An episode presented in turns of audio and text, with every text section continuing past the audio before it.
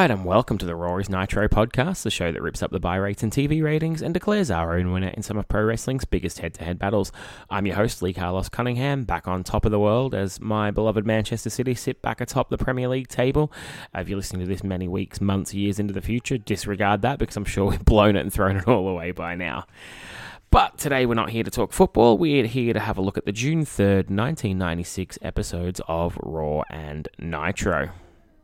We do have a mega 1987 wrestling episode coming up with myself and Richie very, very soon. We're just trying to make schedules align. We thought we had a date locked into place, and I sillily overlooked the League Cup final, and we couldn't do it that day, but that will be coming up in the very, very near future. However, to tide you over, we're getting back onto the main timeline here of 96, where the Monday Night War is kicking right into high gear. The ratings suggest a little bit of excitement as to what's going on over on the WCW side of things because they drew a 3.0 to Raw's 2.3, and you've got to believe the um, the Scott Hall debut and teasing of more to come is definitely playing a part in that. But we'll see where that carries on with tonight and whether or not that's an angle that has any legs or if it's just going to be a flash in the pan. We'll find out pretty quickly. That being said, my excitement for where Nitro's heading led me to watch Nitro first for once. I tend to more often than not watch Raw first because Nitro spoils Raw quite often, but they didn't this week, and I got to check out Nitro as I wish. So let's head on over to Nitro and see what they've got in store for us this time around. On this two-hour edition of Double Monday Nitro, and with that in mind, let's take you right now to our colleague Mean Gene Okerlund standing by with Shark. Gene? All right, uh, as a matter of fact, he is coming out right now. Please welcome, ladies and gentlemen, at well over 500 pounds, this is the Shark.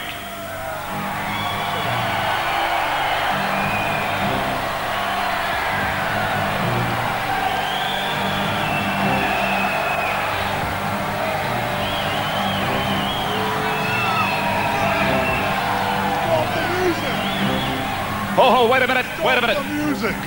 Stop the music. That is the order of Shark. Take a look up in the ring. Big Bubba must have the remnants of your hair. That had to be Shark, one of the most disgusting, one of the most despicable, actually making me physically sick to my stomach. And only half a haircut. it is a little different, I must say that. There's a reason. There's a reason why I'm not shaving the other half off. What is that, sir? Every morning I get up, I have to look in the mirror.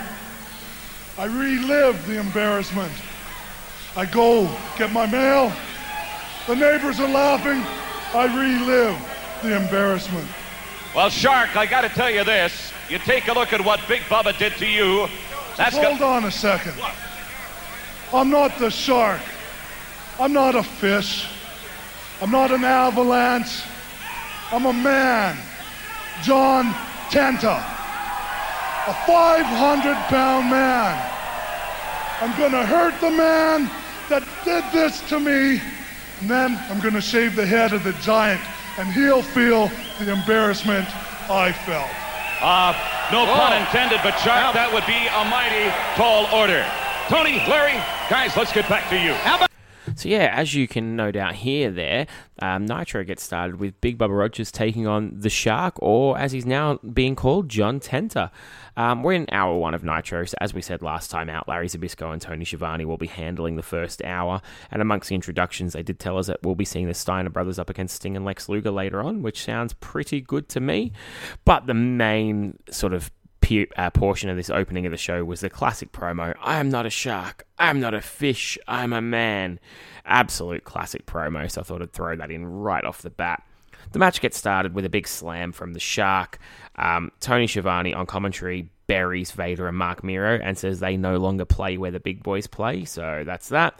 And in no short order, Bubba bails out the ring and gets counted out. So the first match, all this hype and all this heat, is a bit of a letdown, really, with nothing really coming of it.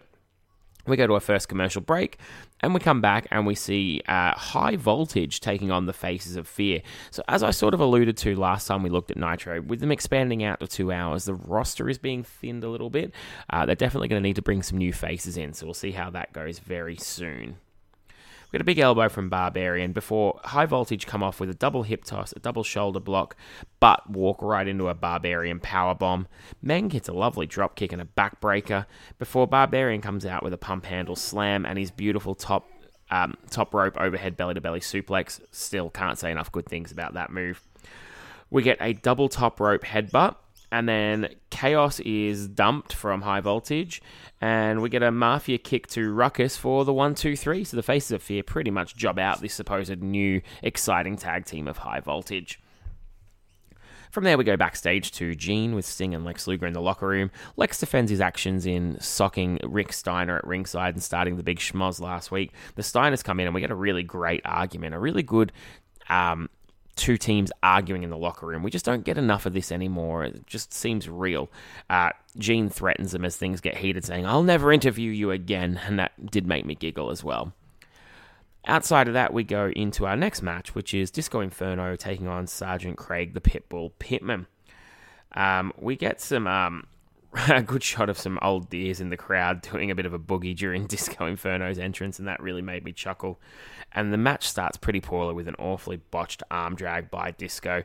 I'd still blame the Pitbull, though. He just seemed to not really go over for it. We get a big right hand by Disco, before Sergeant throws right back, and we get a gut wrench power bomb for a two. Disco Inferno um, then punches the top of the Pitbull's head, and that seems to hurt his hand, which is always that great. Um, if you're not Milky White, you must have a hard head gimmick of wrestling and we get a pounce from the Pitbull, which was pretty cool. Goes for his armbar, and before he can lock it on, Disco Inferno gives up. I've never seen that before. Um, looks in the camera afterwards and says, if he could have got that locked on, I wouldn't be able to dance. I guess that's a good enough reason to not bother getting involved in the match. Um, pretty ridiculous, but it was entertaining, if nothing else. From there, we go to a commercial break and we get an inset um, video package of Regal slapping Sting in the backstage confrontation. And when we come back from the commercial, it's time for Regal taking on Hacksaw Jim Duggan. Tony Schiavone ponders on commentary whether or not Bobby Heenan will manage the Four Horsemen against Mongo and Kevin Greene, and that seems to be a big theme of the show that they're going to work on a lot later on. Duggan stalls, Regal stalls, and it's um, on commentary. Larry Zbyszko defends the act of stalling, so this is just absolutely brilliant. I actually think I might need to um, get my head together with Carl, and after we've done all the pay per views of the year, come up with a little award show at the end of the year. But staller of the year is definitely going to be a category. Regal, um, Duggan, Gold Dust is right up there. I know he's not. I don't think he wrestles in '96, but if Larry Zbyszko comes out, he's certainly going to stall. Um, I know from looking at Saturday Night a few weeks ago that he's the the master of stalling. So there's a fair bit of that going on here. Needless to say, we get more than half of the match time has gone by. I know I do this all the time, but I can't help myself, and they've not even locked up yet. We get a USA chant stall from Jim Duggan before we finally get some moves, and it's a, a triple set of clotheslines and then they go back to some more stalling. Larry Zbyszko says Jim Duggan just used his entire repertoire, which is pretty funny. Um, we get a European uppercut from Regal and some punches from Duggan and a backdrop. We then get um, the Earl of Eaton and Dave Taylor run out. We get a distraction of Duggan, a roll up, one, two, three, and Regal picks up the victory in an absolute abomination of a match. It was shite. Gene comes in and he basically says that uh, Regal, sorry, basically is getting all fired up about the fact that he slaps Sting. Cuts a really good, pro- vicious promo, um, coming across a little bit more serious. I'll splice some of that in and let you have a listen, but I'm liking this bit of a change in direction of character for Regal. He's still got the comedy, but he's, you know, getting a little bit of an edge to him. So check it out and see what you think. Due respect, Lord Steven Regal, you've got the Blue Bloods working here like the back room at Kathie Lee Gifford's shop. Earlier today, you were reprimanded very heavily by World Championship Wrestling. You paid dearly, your lordship. I was reprimanded very, very highly with a large fine that most of you bloody peasants wouldn't earn in a year. But I saved the trouble for WCW. I paid double the fine, so now I'm in bloody credit. Time to listen to me.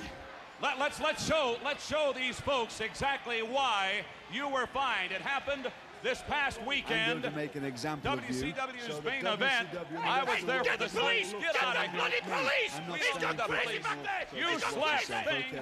It was totally uncalled for. I could have done what all these other bloody idiotic wrestlers here would have done. You I slap another man. I could have come here and insulted Sting, insulted his family, insulted his friends. But being the man Sting is, he doesn't love anybody else except for himself. When I get Sting in the ring at the Great American Bash, I want Sting at his best, not at his most half hearted. I want this man mean, I want him nasty, I want him downright bloody rude. And I am going to show the world as I beat this man at his best, right in the middle of my home here. All right, that match is going to be taking place live on pay per view. I am sorry, Lord Steven Regal.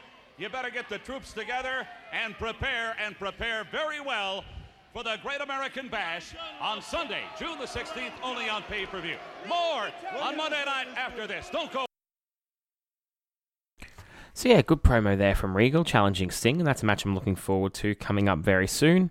From there, we go to a commercial break, and as we come in and out of the commercial, we see a little video package on the Kevin Sullivan Chris Benoit rivalry. Um, this is something Nitro started doing. I don't know if they did it last week or not. On this show, there was kind of these little 10, 15 second videos on the way in and out of commercials. So the, this one was the first one of real note that stood out to me, but it's something that will carry on throughout the show. From there, Kevin Sullivan is in action against Prince Iaukea, um, and it's a complete beatdown from Sullivan. Ends with a double stomp for a 1 2 3. It's basically a one minute squash. Gene comes in, and Jimmy Hart doesn't want to align with the Four Horsemen at all. Kevin Sullivan goes on a rambling promo that's not very good, and we leave to a commercial break. When we come back out, it's time for the returning Rock and Roll Express, who look pretty old in 96. I don't know. I don't know. I never did it for me, but they already look pretty old here. And they're going to be taking on the Four Horsemen, Arn Anderson and Ric Flair. No spring chickens themselves, but they, you know, Ric Flair's ageless and Arn Anderson look like your dad from probably the minute he turned 18, so it doesn't make much of a difference. Um, we get a 60 second countdown to hour two, which is really weird because the competitors are all in the ring ready for the match to start, and kind of the count goes during the initial portion of the match, which is some chain wrestling, and then fireworks go off. This is um not something I think is going to work. It's just a bit too awkwardly timed. If they're going to do this, they'd have to time it a lot better than this. Um, Bischoff and Bobby Heenan come in during this as well. Um, their mics kick in, and Tony and Larry levers. So another real awkward sort of segue.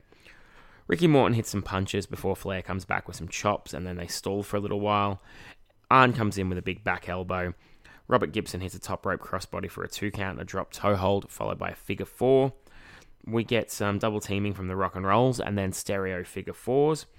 Ric Flair shoves Randy Anderson and then takes a huge bump for Randy Anderson's shove back as we go to a commercial.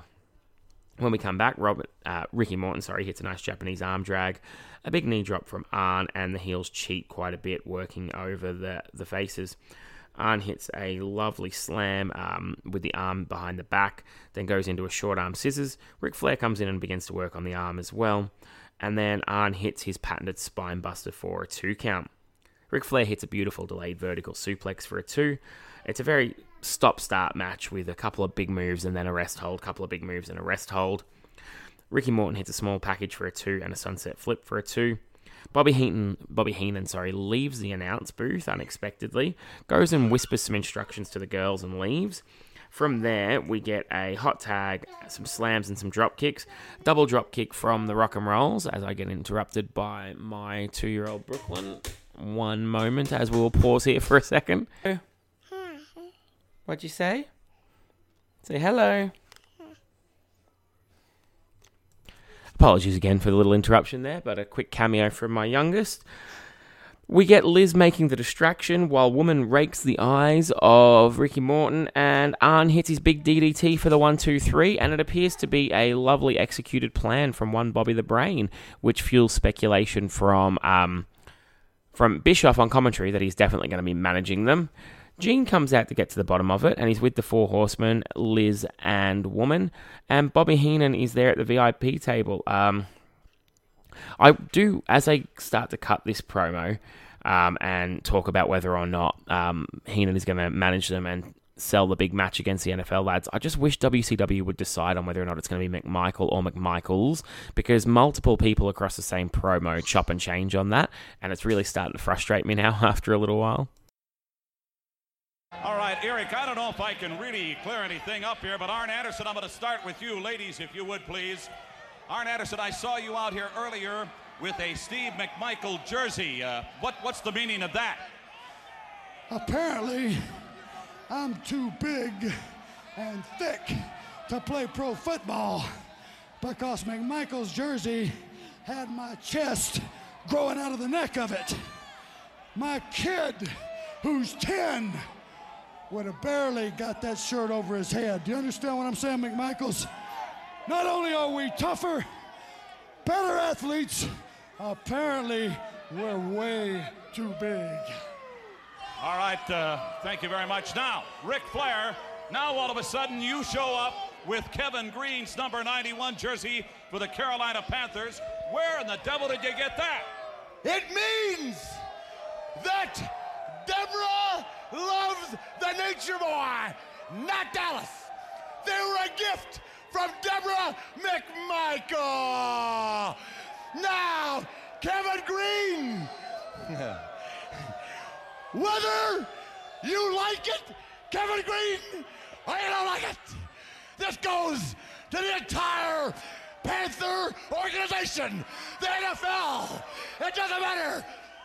We are bigger, we are faster, we are sleeker, and we are all night long. All right, Ric Flair, Bobby Heenan. Bobby Heenan, I couldn't help but notice, and I want to bring you out here. The coup de grace is now. You said something to a woman. You conversed with her at ringside, and then all of a sudden we saw a little uh, chicanery. You're I- responsible for this, I'm certain. No, I'm not. I went up to the woman and merely suggested to her that I know a good place where she can get her diamonds cleaned if she sh- should want to. But now you want to ask me something. You want Of to course, you know whatever I tried to ask you last night, you wouldn't give me a straight answer. Well, you ask me now for all the people. Are you going to manage Ric Flair and Arn Anderson at the Great American Bash when they meet Steve McMichael and Kevin Greene? Ladies, you don't know the answer. Gentlemen, you don't and you don't. But I know the answer is very simple. Since I have not been managing, I've been, uh, people have come from all over the world, all every organization, and have asked me to manage. They've offered me money, homes, cars, anything you could think of. And you're on the tape. And I, well, I do like money, yes, but I turned them down for the simple reason I promised myself I'd never manage again. And I'm going to keep that promise. You're not Gentlemen. I am sorry. I wish you the best of luck. I gave myself, I promised myself, you guys, about the girls? I will never What about the girls? The girls, thank you. I am sorry. Oh, Wait, wait a minute now. You're not Bobby! offering flesh. Bobby Heenan. Wait a minute. Wait a minute. Hold on a second. Yes. Wait a minute. Uh, what, what, I mean, Aaron, something you could certain. What is this, uh, Halliburton? What is this? Now, in 1988, I won the All Madden Trophy. I was the manager of John Madden's team. Now, everybody respects John Madden. I'm on the back here with the names of like Joe Montana, uh, Mike Ditka, Tom Landry, and right down here it says manager Bobby Heenan. Well, I said I'd never manage again, but in Baltimore, I will coach. Well, I will be at ringside. You have got to be putting No, on. no, I will be at ringside. And I'm, I'm going to show those football players what coaching is all about. You think you've been out coached? You don't know what out coaching means. You guys will be sitting in the locker room underneath the bench for so long, wondering what the heck happened. I'll tell you what happened. The brain is back coaching. I think Greed perhaps might have. So there you have it. Heenan's going to semi come out of retirement for this one and help out the Horsemen. So that's going to make things a bit more interesting again. They're really putting a lot of uh, promotion behind this match, so I am looking forward to it, and it's definitely working. Um, I think it's going to be one of the big selling points coming up. We'll go to a commercial from here, and when we come back, it's time for a video package on Hulk Hogan. It's a long video package this time. It runs the entire length of his entrance theme, uh, which was too much for just a generic Hulk Hogan video package. Um, it's just wasted minutes on the show, and you can tell they're really struggling to fill the two hours so far. We go to an advertisement of Hogan going. he's going to be at Hog Wild. Unfortunately, that's still two months away, so they're really um, trying to make the most out of Hulk while he's sat at home collecting his check. And then it's time for our World Heavyweight title match. It's Ice Train challenging the Giant. This is the entire story of the match. Jimmy Hart distracts him, and Giant hits a choke slam for the one, two, three.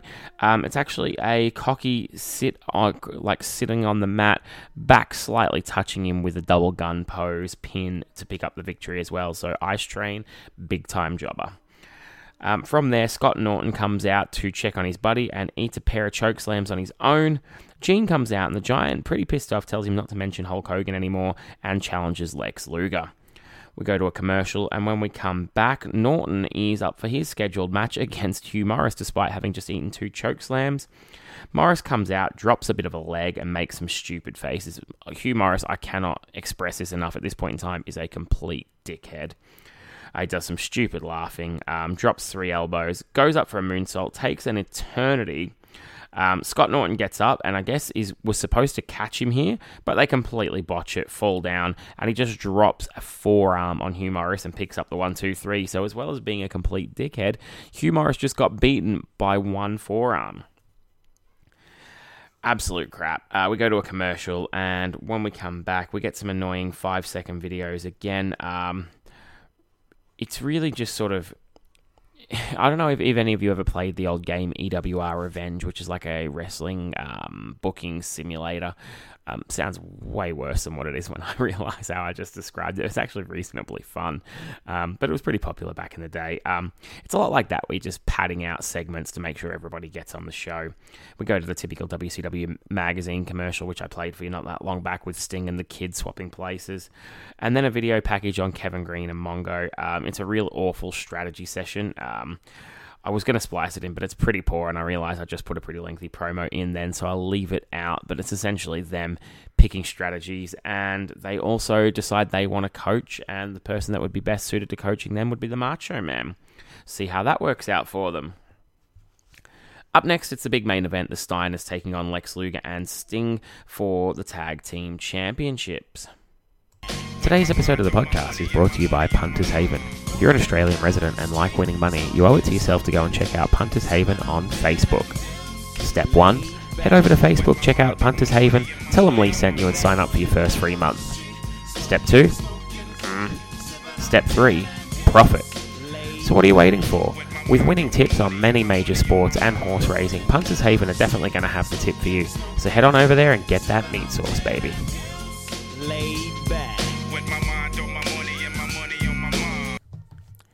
The Steiner, Sting, and Lex match actually gets started with a split screen because Macho Man's on the phone. Um, on the screen with the action, we see a big T Bone suplex from Scott and a tilt a whirl slam.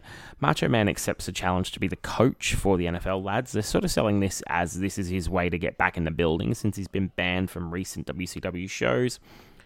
We get um, Bobby Heenan on commentary begging him not to join, but that does no good.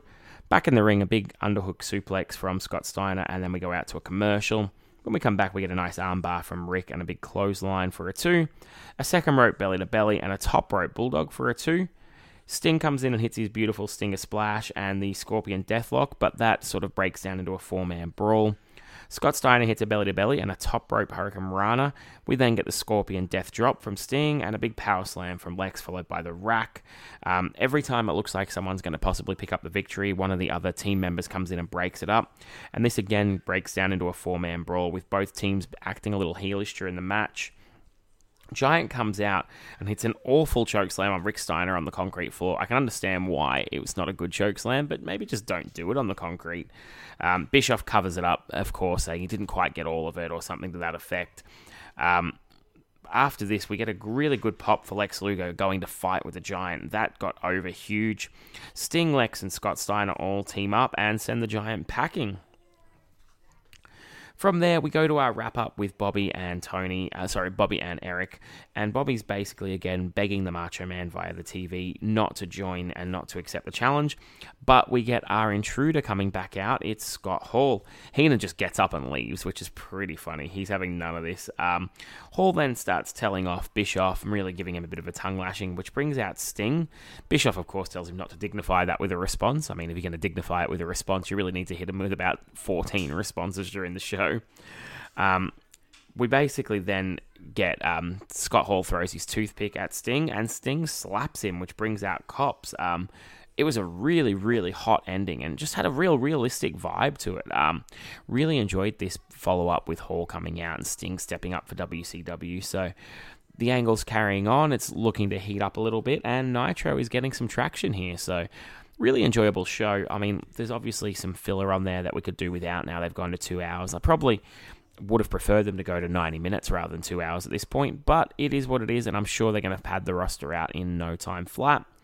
That will do it for Nitro. It's time for us to head over and see what WWF are going to put up in resistance to this angle and see how Raw can compete. Yeah, and that wasn't uh, that wasn't uh, when you seen him covering up when I was after he came out mouth, I was punching through the ropes trying to hit him, mm-hmm. and he was covering up. That was real because I told him we practiced it, you know, we rehearsed it, and I told him to take his hand and put over my mouth like this. The fans can't see it. Just put your hand over my mouth and do your hand, you know, put my mouth to your hand. And of course, when live TV hit, he thought it was going to be funny to put his lips on my lips, and I didn't think that was very funny. Mm-hmm. So the last few moments when you see him not fighting back, there's a reason for that. Mm-hmm. Did you did you get along with Dustin? Yeah, we got along, you know, fine yeah. up until, you know, I mean, just that that moment. I didn't appreciate that that moment, you know. Yeah. Raw gets started up with a video package on the Goldust Ahmed Johnson situation, which you just heard then was a little bit too real for Ahmed's liking. That made me giggle. Um, Goldust at the end of the video is posing naked with the Intercontinental title covering up his bit, covering his Johnson, you may say, and basically says to Ahmed, "Come and get it." Once Raw gets started, it's the usual commentary team of Jerry the King Lawler and Vince McMahon, and our opening contest is Bob Sparkplug Holly taking on Stone Cold Steve Austin, freshly without a manager. Vince and Jerry tell us that Goldust and Ahmed um, will be take will be challenging each other at the King of the Ring, and in the ring, Stone Cold locks on a headlock, and we get some chain wrestling to start with. Vince Shills um, showing some video footage of Beware of Dog, like it's a big first time event because they normally only show still photos from the pay per view. Austin works over the leg. They exchange some chops, and Bob Holly hits a big hip toss and locks on a headlock of his own. Austin comes back with a backbreaker and his patented second rope elbow, and then puts on a chin lock hits a knee drop for a two as we go to a commercial break. When we come back, Bob Holly hits a back elbow for a two, but walks himself into the million dollar dream, and Austin picks up the victory um, in this King of the Ring qualifier. Vince McMahon also announces at the commentary booth that Jerry Lawler will be taking on the Ultimate Warrior at the King of the Ring, and Lawler is none too happy about that. Our next contest is Barry Horowitz, um, well and truly past his little 1995 mini push, taking on Mankind. Backstage, we go to JR chatting about the fact that Mankind will be taking on The Undertaker at King of the Ring, and they show the ending of the casket match from the Beware of Dog pay per view. In the ring, uh, Barry Horowitz hits a jawbreaker before Mankind comes back with some punches and corner forearms and his Tree of Woe elbow drop. We get ads during the match for live events coming up, and then Barry Horowitz hits some European uppercuts before getting himself caught in the mandible claw for the ending. After that, JR is with Mick Foley, and we'll splice some of that in here. It's a classic Mankind uh, promo, and we see some pay per view footage um, of the title match as well. You up, uh, Any comments you want to make about The Undertaker and the King of the Ring? I am hoping that The Undertaker will finally stand up and show just a little bit of pride or maybe before the King of the Ring, he will decide that there is no sense fighting a man who has nothing left to lose. Undertaker, you can't take my ear. It's already gone. You can't take my teeth. They're already gone. Of all the things I've lost in life, I think I miss my mind the most. And at the King of the Ring, you're going to lose it all! Where? Where? What I tell you, McMahon? We then again see a naked Goldust with the belt covering up his Johnson. Um, but before we speak to him, Vince McMahon recaps the big kiss angle that Ahmed was talking about at the start or the halfway point of this podcast. Um, we get a pretty disturbing promo from Goldust, um, which touches on quite a lot of homophobia and racism, because not only is he making quite a lot of innuendos towards Ahmed Johnson, but he's also munching down a chocolate bar during the promo. So yeah, it's definitely um, a different time here. From there, we go to our next match, which is the Godwins taking on Techno Team 2000. And despite it being a different time, it's definitely not the year 2000. Um, the Bodydonnas um, invite offers for a new manager before we get into the match. Um, they've got a like a, a mail-in system, so you can definitely apply for that.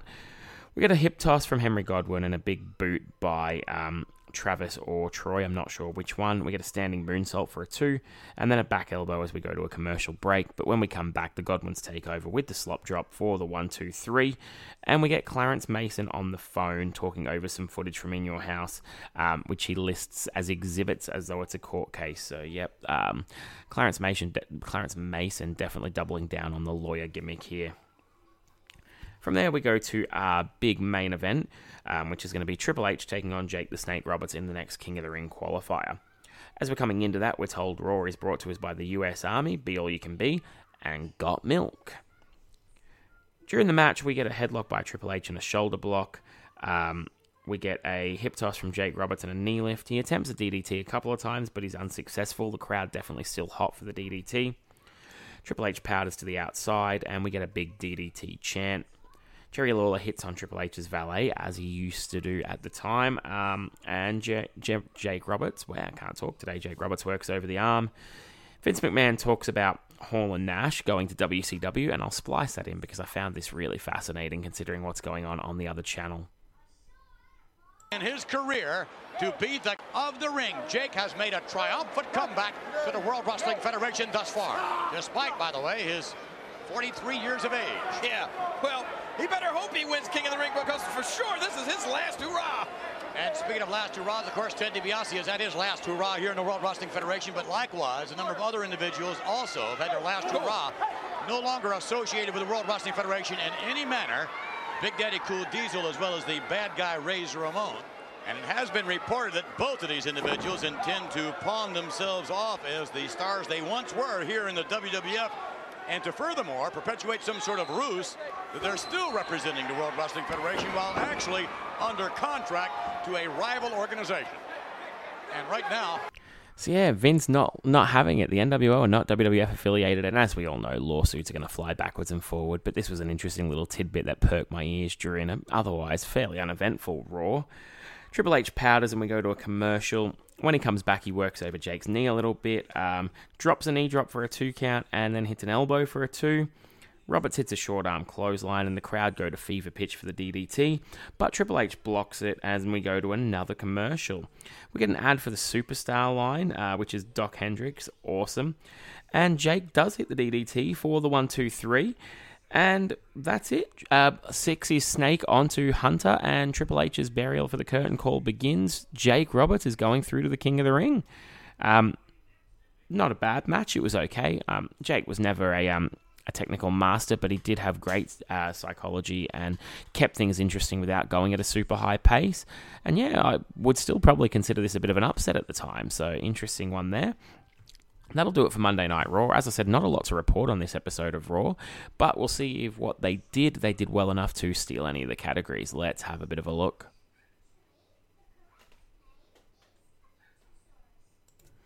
I'm going to start off with storyline advancement this week, and I think um, I'm going to go with WCW because I actually enjoyed the stories they've got brewing more than I do the ones over on Raw. Scott Hall coming in is obviously the pick of the bunch for storylines in both companies, but even this little brewing feud between Lex Luger and the Giant, the ongoing sort of babyface battle between the Steiners, Sting, and Lex. It's all pretty good stuff. Regal and Sting's actually looking really good as well, as is the Horseman and the NFL lads. So lots of good stories over in WCW, mostly just King of the Ring qualifiers in the WWF, um, and the advancement of Goldust and Ahmed Johnson, which is not something I really enjoyed anyway. So there's not a lot going on storyline here, and certainly none of the main players appear to be involved in any big ones just yet. From there, we're going to go to production value, and I'm going to lean back to Raw this week because I think Nitro took a lot of chances that didn't pay off. The 60 second countdown halfway through the show being a big one, the video packages in and out of the ads, and the lengthy Hulk Hogan video packages that didn't actually do anything but just promote Hulk's ego. So, one apiece so far with Raw picking up production value. From there, we're going to go to um, st- characters, and sorry, I went to say stories again. We just did that first. Characters, I'm going to go with WCW again. They got a lot more guys on the show. They did have a few no names on, but then again, Raw barely featured anybody, and we still saw Barry Horowitz plus the Godwins taking on Techno Team 2000. So Nitro's definitely got the bigger names and made it work in their favor on this episode. Crowd heat, I'm going with a tie. The crowd were pretty hot for a lot of stuff in WCW, but probably the most over thing on either show was Jake's DDT. So a little bit of a tie. Neither show had a rabid crowd or a dead crowd. Um, WCW had probably more hotter spots, but they went for longer. So a tie on that one, which takes us to in ring action. And on that, I'm giving it clearly to WCW. Um, their matches weren't amazing, but you see the Steiners, Sting, and Lex all mixing it up, even for just a few minutes, and it's better than anything we saw on Raw. Then you throw Ric Flair and Arn Anderson into the mix, and it was actually a pretty solid wrestling show, all things considered. There was a few duds on there too, but as I said, we had Barry Horowitz and the Godwins and Techno Team 2000 on Raw, so WCW pretty firmly picks up the victory there for my money, the better of the two shows, and definitely the one in the ascendancy. So, the next few weeks are going to be interesting, and I, well, I dare say this whole timeline now is going to be getting pretty interesting soon because we know WCW pulls out, and we know WWF pulls out all the stops in fixing it. So there's a lot of good stuff to come. I'm looking forward to seeing a lot more of this timeline. Um, and obviously, keep an ear out. There's a lot more shows to come from me here and all my good buddies that jump on the show with me. Um, been a long while since we've had a good review online, so if you are listening, would love one of them and just a lot more feedback. Um, the show itself's getting a ton of listens now, but the actual number of people that interact is still pretty low. And I'm kind of just shooting into the wind with a lot of the stuff that I, I put out and a lot of the content. So if you've got any thoughts at all, good or bad, please hit me up. I'll always um, be up for a chat about the show and ways we can improve. Or even if you've got something you want to contribute, please let me know. Thank you all for listening once again, and I will be back with you very, very soon.